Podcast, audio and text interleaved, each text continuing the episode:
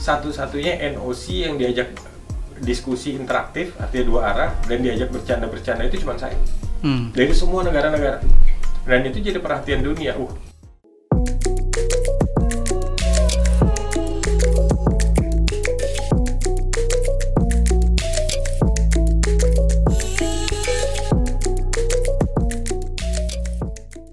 Hai viewers, saya Aam Amjad. Selamat datang di podcast jbn.com. Kulik terus, jangan kasih kendor. Sore hari ini kita kedatangan tamu yang luar biasa di dunia olahraga Indonesia. Sudah terkenal dan sudah malang melintang di dunia olahraga dari usia muda. Ada Bapak Raja Sabta Uktohari sebagai Ketua NOC atau National Olympic Committee. Bahasa Indonesianya Komite Olimpiade Indonesia. Mereka yang bertanggung jawab untuk olahraga Indonesia, khususnya persi- persiapan ke Olimpiade dan juga tuan rumah Olimpiade nanti. Selamat sore, Bang. selamat sore salam olahraga Jaya, ya. Gimana kabar, Bang? alhamdulillah baik Ini lagi sibuk-sibuknya nih, Bang, untuk mengejar eh, kegiatan-kegiatan NOC ke depan, Bang ya. ya dibilang eh, sibuk tapi ada PSBB kemarin-kemarin Iya. dibilang nggak sibuk justru ini jadi eh, memaksa kita harus kerja lebih eh, lebih ekstra lagi gitu karena yang kekuatannya bisa 100% harus kerjanya 25% Iya. padahal tuntutannya masih tetap tinggi gitu jadi ya tetap kita eh, memaksimalkan kinerja lah gitu Ya, ya viewer, ya, teman kita ini, Bang Ukto ini adalah orang yang sudah lama bergelut di olahraga. Ini ceritanya gimana sih Bang bisa masuk ke dunia olahraga ini? Gitu?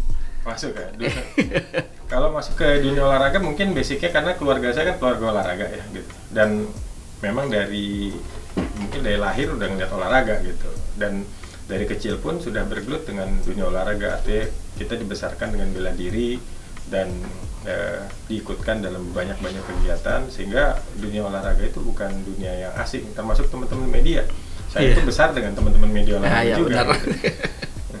Tadi bilang ada kata-kata bela diri itu bela diri apa itu Bang? bela diri dulu awalnya taekwondo karate gitu. Dan sekarang lanjut menjadi hijau. goes ya. Oh iya, goes hijau dan goes juga. ya eh, sepeda juga dari SMP saya ada sepeda dari SMP saya udah ikut-ikut kejuaraan gitu tapi kejuaraan kejuaraan yang amatir lah banyak profesional Siap. Berarti ada peran ayah ya Pak Raja eh, Pak Osman Sabta Bang ya. Dalam iya pasti kan ini kan copingnya kan dari orang tua bapak saya dulu kan ngurus tinju juga ngurus bola juga Iya. gitu kan terus masih eh, ketua K- Kusin Ryu Karate Do Indonesia gitu kan artinya memang kita besarnya dalam lingkungan olahraga gitu Ya, ya viewer, eh, orang tuanya Bang Ukto ini, Pak Osman Sabta juga punya salah satu dojo terbesar ya di Asia Tenggara, Bang ya. ya di eh, Cibitung apa di Tambun dong. Tambun di Tambun ya. Ya, itu luar biasa sekali dulu pernah diresmikan kalau nggak salah oleh Ya, Pak Presiden Iya, SBY ya, Bang. ya? SBY, iya, betul. Siap. Bang, kalau boleh tahu nih, Bang. Bang Ukto kan juga sebagai salah satu pengusaha yang dikenal ya, salah satu promotor eh, olahraga juga juga punya banyak event organizer. Nah, ini ngurusi bisnis sama ngurusi olahraga itu gimana sih, Bang? Apa sih? Ada bedanya gimana sih, Bang? Kalau bisnis ya kan kita karena kan gini, kan saya kan lahir dari keluarga pengusaha. Jadi kalau bapak saya itu orang sekarang mungkin kenalnya sebagai politisi gitu karena aktivitas politiknya terakhir-terakhir lumayan tinggi gitu. Iya. Tapi awalnya kan berangkatnya dari pengusaha juga gitu. Dan saya pun karena besarnya di dalam keluarga pengusaha sama seperti tadi besar dari keluarga olahraga ya kan. Iya. Sekarang berkecimpung dengan du- du- dunia olahraga. Besar dari keluarga pengusaha ya berkecimpung dengan dunia usaha. Jadi mungkin darahnya itu darahnya olahraga sama usaha udah gitu Iya. aja. Cuma yang membedakan adalah kalau olahraga itu hobi Nah, gitu. Kalau usaha itu kewajiban. Jadi kan kewajibannya adalah bekerja gitu. Dan itu nggak bisa dicampur-campur. Tahu nggak bedanya? ya apa itu, Bang? Kalau bekerja, berusaha itu cari duit. Ya. Olahraga buang duit. Jadi kalau ngomong buang duit nih, Bang, udah berapa berapa duit yang Abang Aduh. buang nih untuk Aduh. olahraga Indonesia ini? ya kan gini. Saya beberapa kali ditanya sama teman-teman media. Ada orang yang punya kepuasan karena eh, melaksanakan hobinya. Ada orang yang hobi jam tangan. Iya. gitu. Kalau dia beli jam tangan nggak tanggung tanggung bisa 5 miliar, 10 10 miliar bahkan lebih kita bingung ngapain mau beli jam tangan ini jam jam tangan saya begini aja Iya. sama fungsinya ini ada ada barometer apa segala macam gitu cuman penjelasannya karena kepuasan ada juga orang yang suka apa eh, mobil gitu kan mobil mewah gitu ada yang lain-lain lah banyak kita sebut-sebut bahaya nanti nyerempet-nyerempet lagi kan gitu ya. Tapi, Tapi kalau saya mungkin Ya. kepuasannya di olahraga gitu. dan itu nggak bisa diukur sama uang karena rasa puasnya itu gitu. iya. satu salah satu kepuasan saya itu ketika Indonesia menang ketika Indonesia dapat medali dapat emas lagu Indonesia Raya oh itu saya bisa nangis nangis tuh Yang itu kepuasan yang luar biasa dan itu sangat puncaknya itu saya rasakan ketika Olimpiade di Rio 2016 ya, Bang sebagai CDM kalau nggak Eh, salah. Mission. Saya merasakan betul euforia yang sangat luar biasa ketika Owi sama Butet eh, dapat emas. Mas. Dan dari situ ya orang gitu kalau udah puas kan pengen lagi Ya. gitu. Nah, harapannya karena kemarin udah dapat, besok harus dapat lagi. Ya. Kalau bisa lebih banyak lagi supaya puas-puas terus gitu Iya, kan. iya. Mungkin karena alasan itu juga Abang sekarang di NOC menjadi ketua NOC dan sekarang berjuang agar Indonesia bisa menjadi tuan rumah untuk Olimpiade, Bang ya. Ya, eh, saya ini kan petugas. Ya. saya ini petugas dari eh, NOC lah gitu ya. Artinya saya diamanahkan eh, oleh cabang- cabang-cabang olahraga. Saya karena saya berangkatnya dari eh, pengurus besar Ikatan Sport Sepeda Indonesia. Ketika saya menjalankan amanah sebagai ketua umum PBC, ternyata saya dipercaya sama teman-teman cabur yang lain secara absolut gitu. Kenapa secara ac- absolut? Karena saya dipilih secara aklamasi. Artinya apa? Artinya ada tanggung jawab yang harus saya laksanakan dari amanah itu. Nah, ketika setelah selesai Asian Games, karena waktu itu saya dipercaya sebagai ketua ASEAN Para Games, Iya, Inapgok, ya. Nafgok waktu itu eh, Pak Presiden kita ini kan gila olahraga juga gitu kan. Saya bilang gila olahraga loh. Karena saya kenapa saya bilang gila olahraga? Karena saat pertama dia suka olahraga gitu hampir dalam kesehariannya disempatkan untuk berolahraga. Dan saya tuh jadi saksinya langsung jadi waktu itu presiden setelah Asian Games bikin surat untuk minta Indonesia jadi tuan rumah Olimpiade. Pak Jokowi Iya. bikin surat untuk minta Indonesia jadi tuan rumah Olimpiade. Yang kita aja nggak mikir gitu, Ah, serius nih gitu. Asian Games baru selesai, Asian Para Games baru selesai, suruh jadi tuan rumah Olimpiade. Iya. Dan dalam kesempatan satu kesempatan waktu itu sebelum pelepasan atlet ke eh, Filipina, saya tanya sama presiden, Pak, ini masalah Olimpiade gimana? Pokoknya harus dapat, dia bilang. Dan saya yakin kita bisa dapat. Presiden lebih yakin dari saya, padahal saya ketua ya loh. Iya. gitu kan. Yang sehari-hari makanannya olahraga nih, Bang ya. Tahu jadi gimana dia olahraga "Pokoknya kita ya. harus dapat, dia bilang. Dan kalau ada kegiatan-kegiatan internasional yang gede-gede, bawa aja ke Indonesia toh. Saya bilang duitnya gimana pak? Yang duit ntar pikirin. Gitu, kan. Ya itu apa? Itu kan orang gila olahraga gitu kan.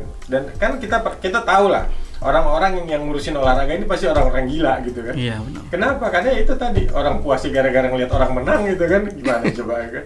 Kita dapat apa-apa juga enggak ya kan? Bonces sih ya. Iya. Tapi yang penting tadi kan eh, nilai kepuasannya itu, Bang ya. Ya, itu yang ngurusin dibilang. olahraga itu, Bang ya. Siap. Bang kalau eh, dari kacamata Bang Okto sendiri ini, peluang kita jadi tuan rumah Olimpiade itu sebesar apa sih, Bang? Saya kira cukup besar ya, gitu. Artinya ide yang diawali oleh eh, surat Pak Jokowi itu ternyata eh, eh, gayung bersambut dengan Presiden IOC. Saya eh, berkesempatan langsung datang ke eh, headquarternya IOC dan disambut sangat baik.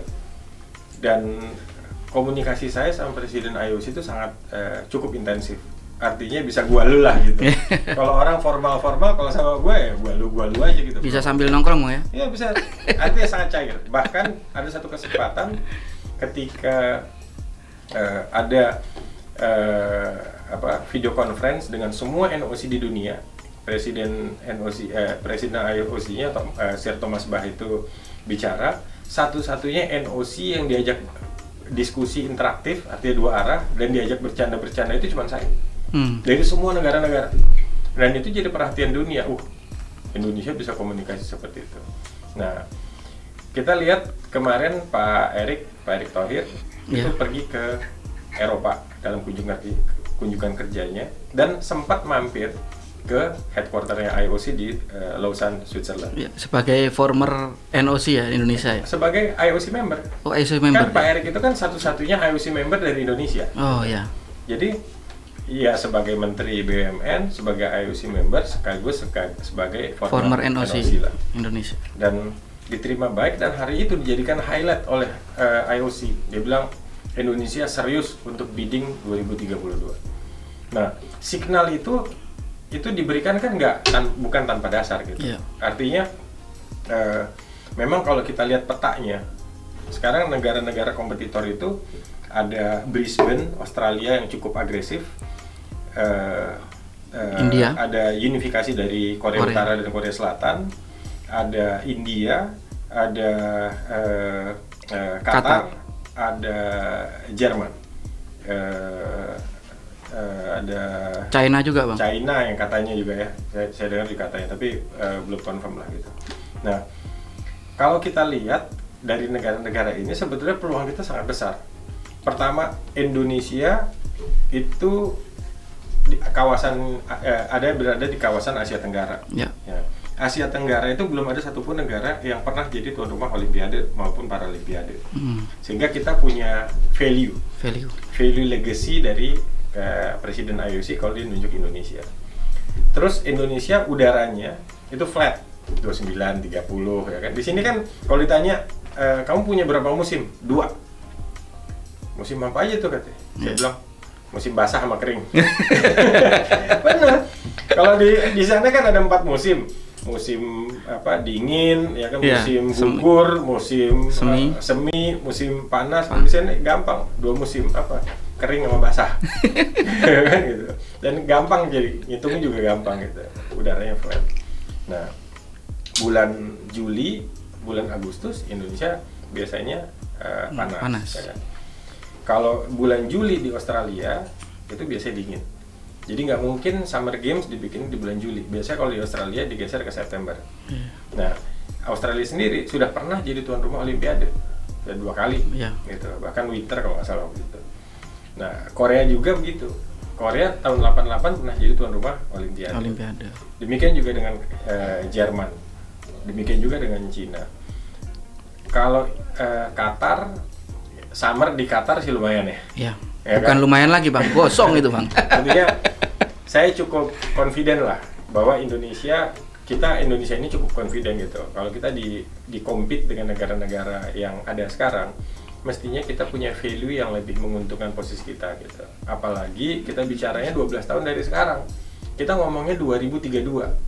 2032 tuh pasti kita sudah establish. Iya. Kita sudah jauh lebih maju dari sekarang. Coba bayangin Korea waktu itu tahun 88 jadi tuan rumah. 10 tahun dari tahun 88 berarti kan tahun 78. Iya. Ingat nggak Korea seperti apa waktu itu? Iya. Wah, sangat tertinggal sekali kan tahun 90-an dia mulai bangkit kan. Bahkan China Yeah. China sebelum Olimpiade nggak bisa masuk kita ke sana, Negara seperti apa? Iya. nah sekarang kita mulai dari posisi hari ini. Indonesia hari ini udah oke okay lah gitu kan.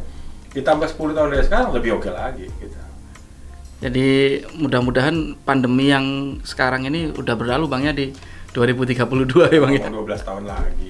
ya kan kita ngomong 12 tahun lagi. Kita nggak tahu ya walau alam di yeah. tempat ada apa tapi insya Allah baik-baik lah. Gitu. Tapi yang pasti kalau komunikasi dengan tadi yang dibilang uh, Sir Thomas Bach itu juga ada sinyal positif nggak nih bang untuk Indonesia nih bang? Yang saya bilang tadi gitu, saya ngomong sama dia istilahnya bro-broan lah gitu kan gitu. Dan itu kan nggak banyak yang bisa begitu sama dia gitu. Dia kita komunikasi itu senang gitu. Bahkan uh, dia saya beberapa kali saya bilang kita mendapatkan gestur yang sangat positif dari IOC. Yeah. Dia menanyakan kesiapan kita, dia memperhatikan dan sekarang eh, teknik pemilihan negara itu berbeda. Kalau dulu itu kan beauty contest. Yeah. Kalau sekarang enggak, sekarang pendampingan. Jadi sejak awal mereka memang melihat Olimpiade ini nggak boleh jadi mahal lagi. Dulu-dulu Olimpiade mahal. Nah sekarang mereka nggak mau. Olimpiade itu harus meninggalkan legacy, harus meninggalkan uh, uh, sustainability, harus mendapatkan dukungan dari masyarakat maupun pemerintah. Setelah itu juga uh, olimpiadenya sendiri itu harus cost efisien selain juga harus eco energy gitu nah semua itu memungkinkan di Indonesia Saya bilang Pak apa aja di Indonesia murah. Benar itu bang. Iya kan di sini apa aja bisa murah Iya, lah, gitu, benar. kan, gitu. Ya bang, tadi kan kita udah ngobrol soal eh, bagaimana target kita menjadi tuan rumah Olimpiade 2032. Sekarang kita ngobrol yang event terdekat nih bang di 2021 kalau eh, Tokyo kan akan menjadi tuan rumah Olimpiade yang kemarin sempat diundur gara-gara pandemi kan. Nah kalau Indonesia sendiri seperti apa sih bang di Ya, Olimpiade ini? Olimpiade Tokyo ini emang unik ya, gitu. Artinya eh, saya sejak awal itu membangun komunikasi yang sangat baik dengan NOC Tokyo maupun eh, eh, eh, Togo, To- Tokyo Olympic eh, Committee. Komite? Karena mereka juga sejak awal pada saat saya jadi ketua ASEAN Para Games, mereka datang supportnya eh, Luar biasa ya. luar biasa eh, positif lah gitu ke kita. Nah tantangan mereka itu nggak mudah karena waktu 2016 mereka kan ikut bidding Olimpiade Tokyo 2016 tapi Iya, kalah. Kalah. Nah sekarang menang 2020 tapi ya tantangannya Pandemi. situasi seperti ini gitu. Mereka memaksakan full effort supaya Olimpiade ini bisa terlaksana. Proses kualifikasi sampai hari ini masih belum bisa dilaksanakan. Jadi terhenti di gara-gara COVID. Masih ada beberapa nomor yang proses kualifikasi masih belum tuntas.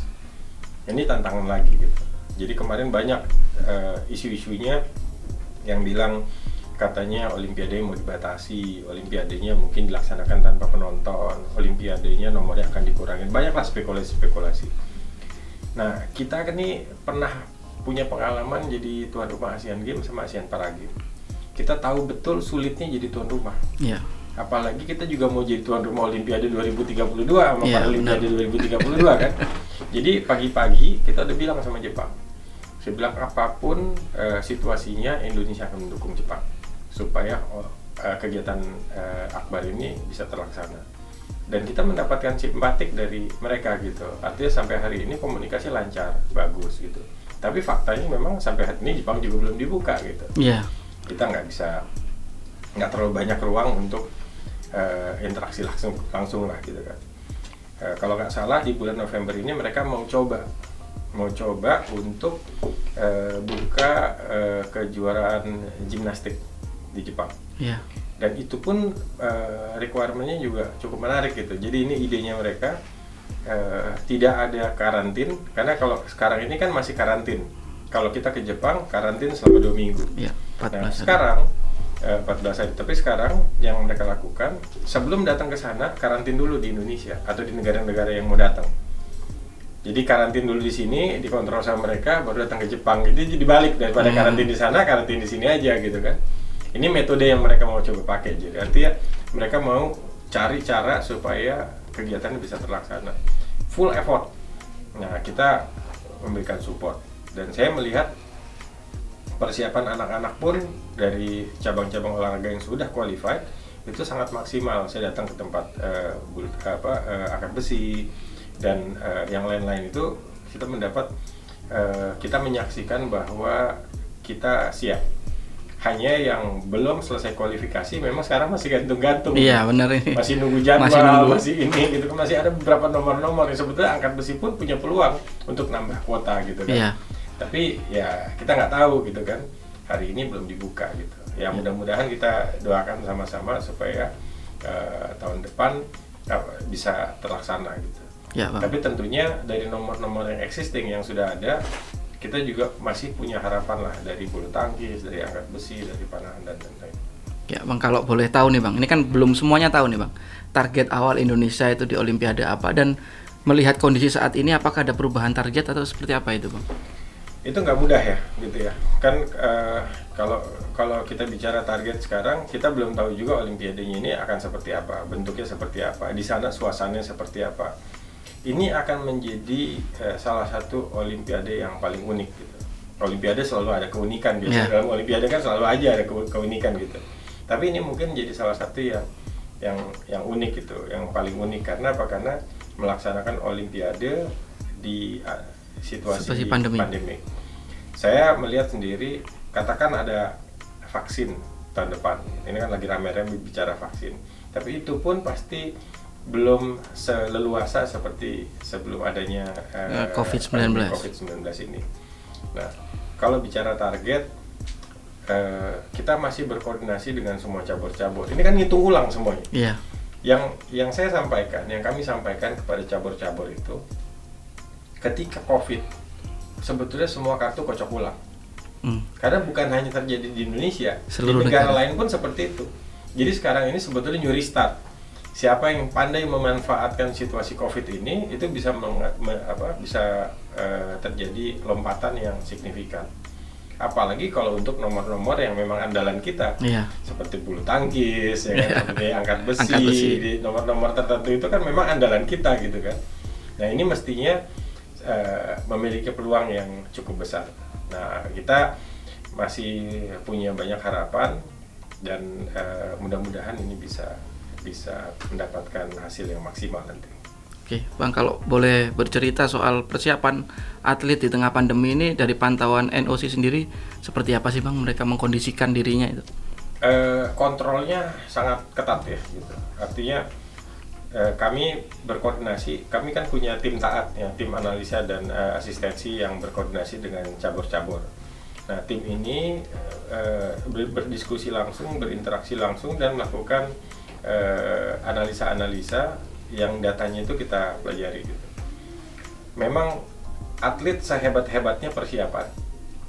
Satu hari dua hari sebelum berangkat kena covid udah hilang prestasinya Iya. ya kan tantangannya kan paling besar itu gitu kan Iya, pokoknya jangan sampai kena covid untuk atlet kita kalau kalau amit-amit nih kalau kena gitu kan kalau kena jangan sampai pas mau berangkat gitu lah kira-kira Iya. gitu kan karena kan ya atlet imunitasnya tinggi mungkin insya Allah bisa sembuh tapi ini amit-amit ya bicaranya amit-amit kalaupun kena kalau bisa jangan pas mau berangkat deh gitu. Iya. karena begitu mau berangkat kena covid udah selesai langsung prestasi pasti udah nggak bisa diterima Karena awalnya dia mau mencapai peak performance tapi karena Covid tadi otomatis dia kan harus ikut rutinitas itu Bang penyembuhan Covid tadi ya. Bang? proses ya proses penyembuhannya dan bukan cuma itu penerimaannya terhadap pasien eh, apa terhadap atlet yang kena covid pasti berbeda gitu apalagi kalau ada signaturenya bahwa ini atlet kena covid gitu. Oh, udah. Pasti jalannya pasti susah gitu. Nah itu tanggung jawab kita semua. Tanggung jawab cabur utamanya tanggung jawab kita. Pokoknya tanggung jawab kita semua lah. Atlet ini hanya menjalankan tugas yaitu latihan. Sekarang harusnya latihan dan uji tanding. Iya. sekarang latihan tanpa uji tanding. Tanpa uji tanding. jadi betul-betul kita persiapkan di rumah kita sendiri supaya atlet ini bisa maksimal dan nanti pada saatnya pada saat kita keluarkan harus kita jaga jangan sampai kena covid. Ya. Keuntungannya mungkin ini Bang ya. Itu ter- yang kita jaga bukan cuma di sini, bukan cuma di sini termasuk di sana. Iya. Begitu sampai sana pun begitu mau bertanding tiba-tiba amit-amit kena covid nggak bisa tanding juga. Iya, benar. Jadi betul-betul harus kontrol gitu. Oke. Itu jadi ada tim khusus nanti ya Bang yang memantau pergerakan atlet ini Oh Bang. iya ya? pasti itu harus. harus. Oke. Jadi ada keuntungannya juga nih Bang, ada Covid nih Bang. Jadi negara lain kan nggak bisa mantau perkembangan masing-masing lawan ya Bang ya. ya covid ini kan satu hal yang yang yang sa- satu fakta yang nyata lah gitu kan. Kalau kita dulu cuma ngeliat di film-film tapi Iya. nyatanya sekarang kita hidup di antara covid gitu kan. Ya kita ketakutan juga salah gitu kan. Kita terlalu berani juga salah gitu. Ya artinya kita beradaptasi lah dengan covid dan kita harus melihat ini sebagai eh, peluang. Saya kan pengusaha. Iya. apa pun situasinya apa pun tantangannya harus dilihat sebagai peluang Siap. Nah, ini kita melihat sebagai peluang kalau kita bisa menggunakan momentum covid ini dengan baik insya Allah akan terjadi lompatan dalam prestasi olahraga Indonesia Tapi Bang Gok tuh sempat mantau juga nggak sih Bang di cabur-cabur mereka persiapan sudah mengge- meng- apa, menggunakan protokol yang baik, iya. protokol Oh iya. kesehatan yang Iya, ketat itu, gitu. itu tanggung jawab yang paling utama gitu tapi yang menarik ya contoh dia nomor angkat besi lah gitu ya sebetulnya curi-curi start juga saya lihat kemarin. Mereka udah ngitung tuh wah ini juara dunia segini. Angkatannya udah pada lewat semua. Jadi kalau dilihat dari sistem latihannya udah bisa juara dunia semua bisa dapat lebih dari satu medali nih gitu. Iya. tapi saya ingatkan karena 2016 ketika Olimpiade Rio saya menyaksikan sendiri apa eh, energi yang besar dari Olimpiade itu euforia yang lebih besar termasuk juga tekanan yang besar secara psikologis sehingga kita siap-siap di sini sampai sana itu pasti ada pasti ada apa namanya eh, Atmosfer mental yang at- berbeda. ya, atmosfer mental yang berbeda kepada para atlet maka atlet pun harus siap baik itu fisik maupun mental skill fisik maupun mental skillnya bagus fisiknya bagus mentalnya jatuh hilang juga Iya, gitu. benar. Jadi ya ini semuanya harus komprehensif, harus disiapkan dan kalau ini bisa dilaksanakan karena kita mengingatkan sama mereka eh kamu latihan di sini dengan cara seperti ini sama mereka juga begitu. Bahkan negara-negara lain kalau dulu kan mungkin mereka punya fasilitas yang lebih, mungkin mereka punya ke- kedekat kayak negara-negara Eropa coba. Negara-negara Eropa itu kan ke mana-mana bisa pakai mobil. Iya. Jadi mereka latih tanding kan dari Belanda, Belgia, ya kan ke Jerman, Jerman. ke apa bisa mereka ada kedekatan semua. Jadi mereka udah latihan di antara mereka. Kalau hari ini kan nggak bisa. Iya, benar. Jadi sama sama kita. Ya, kita ngeliat itu sebagai peluang. Siap. Tapi kalau ngomong soal mental tadi bang, ada rencana nggak sih dari mungkin sebelum berangkat atau mungkin setelah berangkat nanti NOC akan bawa eh, ahli psikologi atau ahli mental yang bisa Oh, itu dari menjaga cabur, motivasi dari itu? cabur udah udah dilakukan dan eh, itu nanti masuk ke domain CDM ya. Biasanya Oh, iya. di CDM itu mereka ada eh, apa eh, variabel-variabel untuk melakukan penguatan. Ya, itu variabel kan macam-macam tuh. Iya. Nanti bisa jadi perangkat-perangkat dari tim CDM. Siap. Bang, eh, kita ngobrol soal kemarin abang kan sempat ngasih dukungan. Saya dengar-dengar ada nih sepeda 2020 km menuju PON. Itu seperti apa itu bang? Boleh diceritakan nggak itu bang? Iya. Jadi kita lompat nih berarti ke PBIC berarti Iya. kan PBIC. Iya. Sebelum masuk ke BBIC kita cerita ini dulu ya. Jadi kan gini, kan eh, ini harus masuk ke PBIC. Iya. Karena gini, karena PBIC eh, 2020 km itu itu cerita domainnya PBIC. Siap, Bang, bentar Bang. Ya, viewers jangan, jangan lupa juga kalau Bang Okto ini juga salah satu ketua cabang olahraga di Indonesia, pengurus besar Ikatan Sport Sepeda Indonesia (PBIC). Yang sekarang memang lagi ramai ya kan. Tapi ramainya nanti kita akan tanya juga ke Bang Okto seperti apa cerita-cerita ramai di dalam ini. Ramai Tapi sebelum itu luar, nggak boleh 2020 km dulu Bang. Jadi eh, balap sepeda itu kan eh, PBIC itu kan olah apa organisasi yang eh, terhormat. Iya. olah organisasi yang memang kita punya pengalaman buruk untuk organisasi ini. Iya. Jadi dulu waktu saya masuk 2014. organisasi ini pecah pecah tiga. Tiga, pecah tiga, ingat saya Bang. Setelah itu begitu saya masuk jadi pecah empat. Jadi pecah empat organisasinya. Nah, butuh waktu untuk rekonsiliasi dan konsolidasi. Akhirnya dalam waktu 9 bulan lah kurang lebih waktu itu PBC jadi satu. Iya. Nah, sejak itu saya mempelajari, mendalami bagaimana eksistensi kita. PBIC waktu itu sulit diterima oleh masyarakat. Kenapa? Karena namanya kurang bagus. Kalau Iya. kita bawa nama isi, wah orang gini-gini. Saya pikir, wah gimana harus ganti label. Labelnya kita ganti pakai apa? Pakai bahasa Inggris. Iya. Jadi dari PBIC kita label jadi ICF, Indonesia Cycling Federation. Karena karena kita sudah menetapkan bahwa kita mau go internasional. Kalau kita mau go internasional, nggak mungkin kita pakai nama PBIC. Orang Iya. susah singkatannya apa? PBIC kan susah. Tapi begitu ngomong Indonesian Cycling Federation, cukup familiar. Dan sepertinya eh, strategi itu efektif. Akhirnya kita bisa diterima. Dan kita juga menetapkan bahwa eh, kita harus punya eh, pattern kerja. Pattern kerjanya itu eh, akhirnya kita diskusi sama teman-teman dan kita tetapkan ada enam pattern kerja. Yang pertama fokusnya adalah atlet, Iya. kedua pelatih, ketiga komisar atau wasit, keempat itu event, kelima venue, yang terakhir baru organisasi. Nah ini kita jalankan sebagai pakem kerja kita gitu, supaya kita nggak off track. Kan kalau orang yang kerjanya serabat serubuk kan off track gitu. Kalau kita nggak, kita eh, kita rapiin sistemnya. Organisasi yang profesional, yang modern itu kalau bisa menjalankan sistem yang baik. Jadi kita laksanakan, kita lakukan di BBC. Pelan-pelan satu-satu kita rapihin. Dulu macam-macam tuh. Wah, dulu kayak hutan belantara kan. Iya, benar. Atletnya ribut di sini, pelatihnya klaim-klaiman, atlet ribut sama pelatih, pelatih ribut sama segala macam. Nah, itu kita bedah-bedah, kita cari solusinya lah gitu.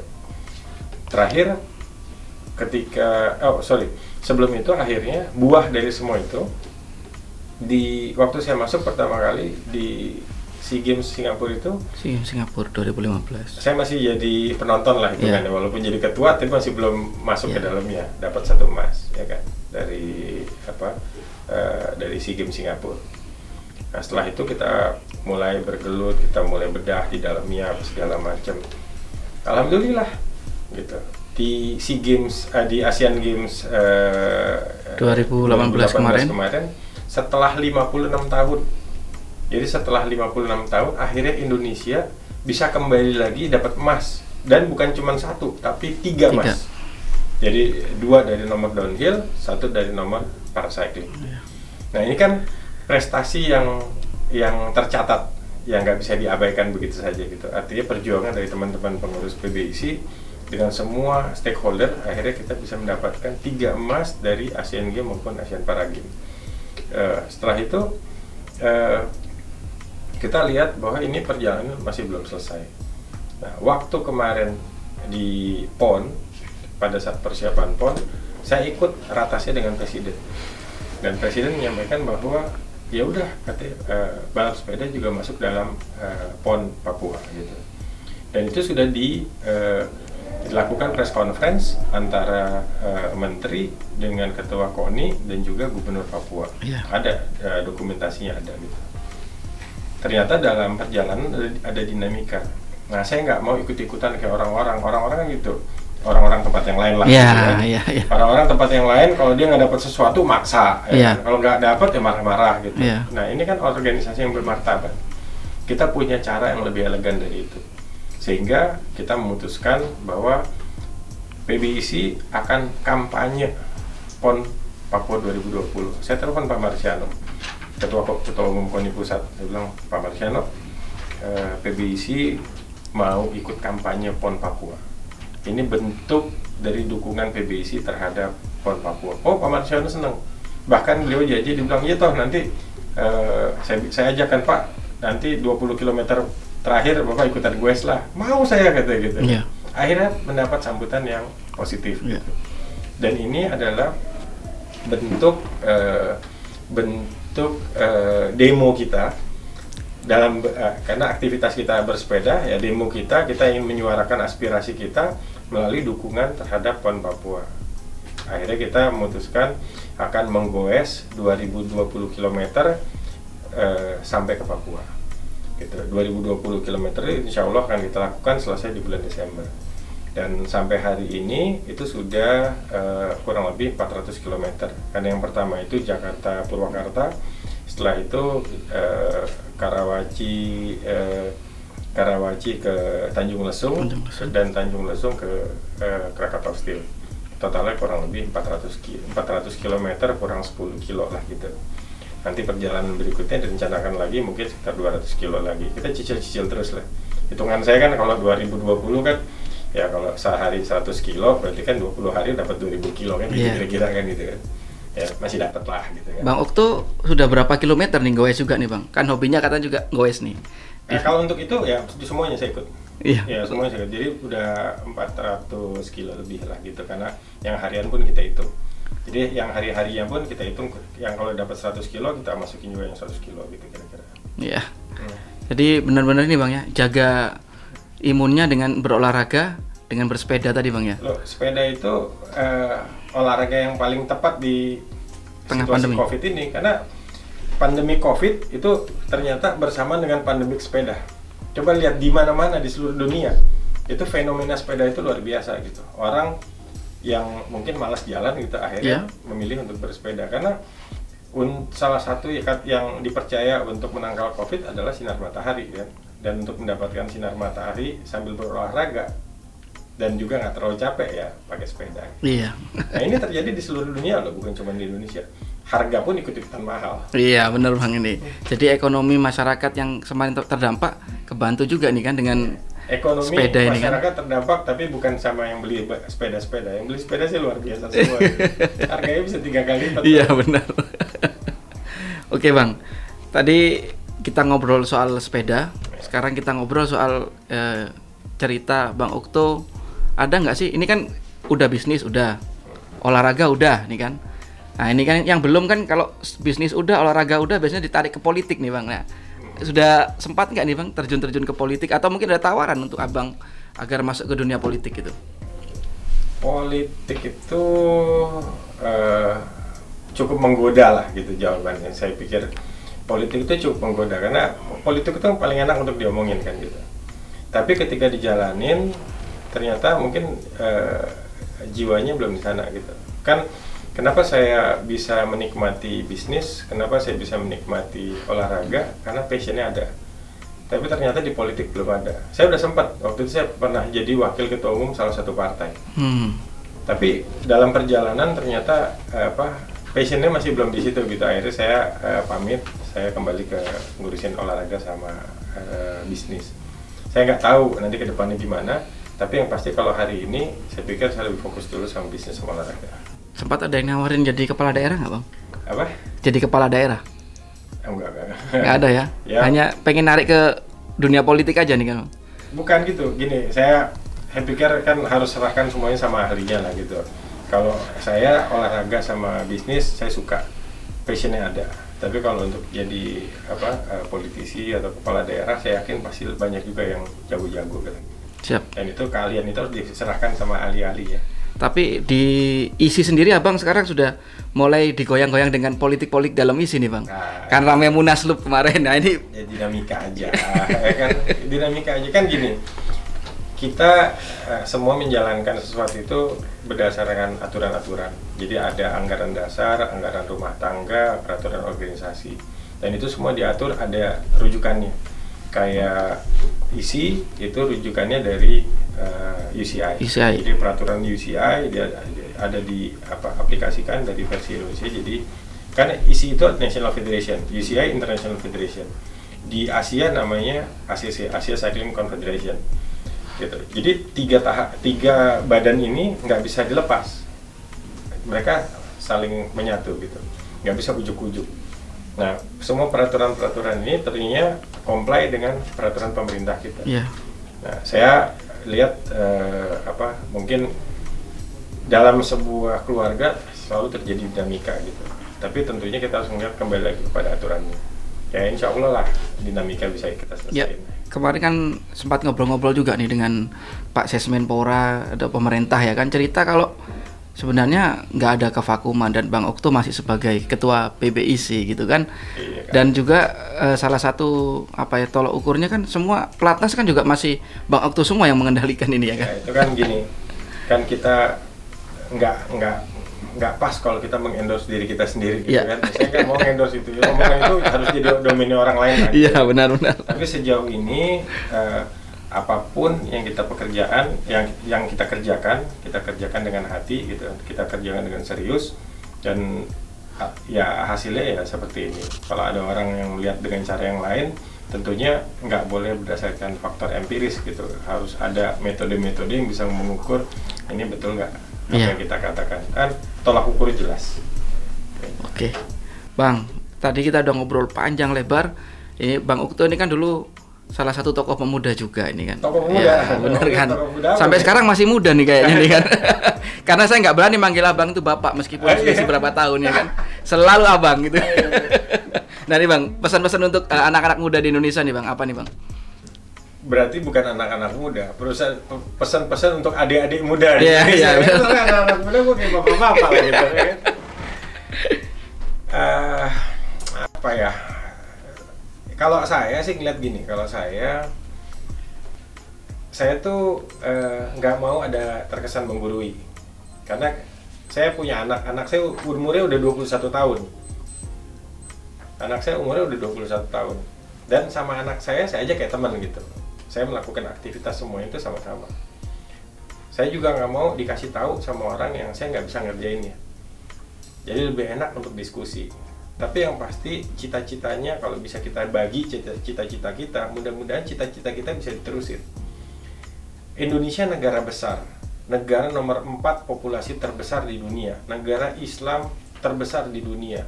Indonesia ke depan akan jadi negara yang ekonominya mungkin bisa nomor 7 atau bahkan nomor 4 di dunia gitu. Nah ini bukan kita lagi, tapi adik-adik dan penerus-penerus bangsa ini. Kalau cita-citanya nggak besar, cuman berhenti di lingkungan rumah, di lingkungan kompleks, di lingkungan eh, apa eh, daerahnya dia tinggal, itu kita nggak ke mana-mana apa lagi cuman apa eh, cuman cuman di Indonesia aja gitu. Karena kompetisi kita yang sebenarnya bukan melawan saudara-saudara kita sendiri tapi kompetisi kita yang sebenarnya adalah melawan negara-negara lain. Indonesia harus jadi negara pemenang Dan saya yakin Indonesia harus mampu dan punya kemampuan untuk menang dalam semua pertandingan. Oke, thank you banyak Bang. Sore hari ini udah datang. Demikian tadi ya viewer ngobrol-ngobrol bareng Bang Ukto. Jangan lupa tetap pantengin nih podcast jpnn.com.